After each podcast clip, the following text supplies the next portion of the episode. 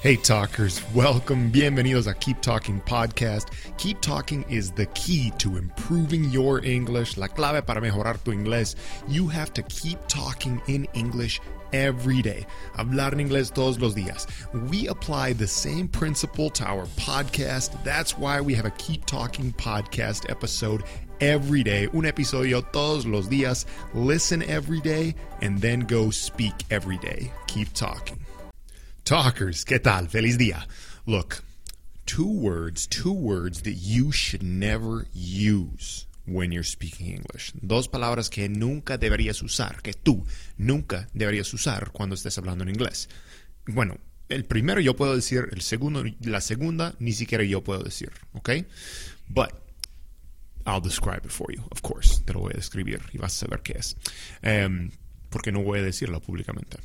Pero The first word, first word that you should not say. And actually, before I start, antes de empezar, te he dicho mil veces que no deberías usar palabrotas por lo general cuando hablas en inglés, okay? You should not use swear words when you speak English or any foreign language. Why? Because you don't understand the context well enough. Tú no entiendes tan bien el contexto de esa palabra um, y cómo se debería usar como un hablante no nativo, okay? Entonces, por lo general, no digas ninguna palabrota. Ahora, si dices palabrotas que son un poco más leves, como shit, por ejemplo, o damn, o bueno, eh, esos no son tan graves y la mayoría de las veces nadie se va a ofender, no, no va a pasar nada, ¿sí? Pero la palabra fuck es una palabra que nunca deberías decir, ¿ok?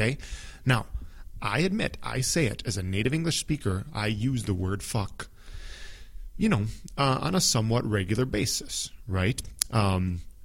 I think that a lot of adult, well, and kids sometimes, a lot of adult native English speakers do use the word fuck, and I'll just stop saying it now. I'll call it the F word, and that's how we say it in English. Así lo decimos, the F word, la palabra F, o que empieza con la F, ¿sí? So, ya no voy a decirlo más, pero um, ¿por qué no deberías usarlo? Porque, como dije, bueno, no entiendes tan bien en cuál contexto es apropiado usarlo como un hablante no nativo. Yo creo que muchas veces gente hablante no nativo del inglés ve esa palabra mucho en películas o canciones y todo el, bueno, uh, y, y empiezan a usarlo pensando que, ah, eso es cool, eso es bueno, eh, voy a usar, voy a decir la F-word, F, F, F. Pero no, no suena muy bien, especialmente hablado por un hablante no nativo que ni siquiera, uh, que ni siquiera domina el idioma formal. ¿Me entiendes? O sea, tienes que poder hablar bien el inglés. Habla bien el inglés formalmente sin, sin tratar de usar esas palabrotas. Ni siquiera es chistoso, la verdad. It's just, it's not even really funny, you know. Uh, I've made that mistake speaking in Spanish. You know what? Actually, I'll, te cuento una historia, ¿ok? Una historia rápida para explicar mi punto. Hace dos días estuve en un intercambio de idiomas aquí en Minnesota, donde yo vivo. Hacen esos como una vez por mes, ¿verdad? Y yo, pues, estuve ahí hablando en español con unas personas de diferentes niveles, ¿verdad? O sea, muchos gringos que hablan español. Um, y estamos hablando en un gru- grupo de como cinco personas eh, en español. O bueno, ellos estaban hablando en este gru- grupocito, digamos, de como cinco personas. Yo entré en el grupo, les saludé en español. Eh, y uno, ese tipo que, no sé, tenía una cerveza y es como muy cocky, como muy arrogante, se ve, se nota. Um, un gringo, pero que habla, pues, se puede decir bien el español. Eh, pero él me dice, ¡Hey, ¿cómo estás, cabrón? Y es como... Ok, entiendo que la palabra cabrón en México se usa muchas veces de manera, pues, chistosa o, o, o lo que sea. O sea, se puede usar cabrón en México para un amigo, pero así no es la manera de saludarle a alguien. La primera vez yo no lo conocía. O sea, ni siquiera lo conocía a este tipo. ¿Por qué me vas a decir cabrón? Especialmente tú no eres mexicano primero. Es como, ok, entiendes, sabes un poco del acento mexicano, pero yo también, yo, yo sé hablar un poquito con el acento mexicano, el español, y yo no voy a saludarle a alguien por la primera vez diciéndole cabrón, ok. Um, y no sé, este tipo no me cayó muy bien por, por varias razones, eso no fue la única razón. Pero el punto es, ¿por qué ese gringo se piensa cool? Porque él puede decir, hey, ¿cómo estás, cabrón? ¿Qué onda, cabrón? Eh, como hacen en México, pero no, para saludarle a alguien que, que ni conoces, no, no, no, no uses esa palabra, cabrón. O sea, no me molesta tanto porque es una estupidez por parte de él, yo creo. Pero así suena, suena igual cuando tú, hablando inglés, empiezas a decir cosas como fuck. Ok, dije que no iba a decirlo otra vez. Pero cuando tú empiezas a decir palabras así en inglés, así suena, así suena. Eres como ese tipo diciendo, hey, ¿cómo estás, cabrón? Ok, cabrón. Um, entonces, esa es la primera. Ahora, la segunda. La segunda palabra que tú nunca deberías usar, y yo ni siquiera voy a usarla, porque si yo la uso públicamente, podría meterme en graves problemas, literal, ¿ok? Y eso es lo que llamamos the N-word, la palabra que empieza con la N. Uh, y bueno, se deletrea N I G G E R, ¿ok? Y a veces en el slang se deletrea N I G G A, ¿ok? Um, esa palabra es algo que viene mucho, pues es una palabra de la esclavitud, básicamente, y el racismo contra, bueno, de blancos contra los morenos aquí en los Estados Unidos, okay? Now, the problem with this word is that it is used a lot by people of color and black people, even though it's a very offensive word. Se usa mucho entre personas de color, personas, pues, more, bueno, morenas. Eh, o sea, ellos lo dicen entre sí, ¿verdad? O sea, ellos llaman uno al otro, oye, palabra que empieza con N, ¿sí?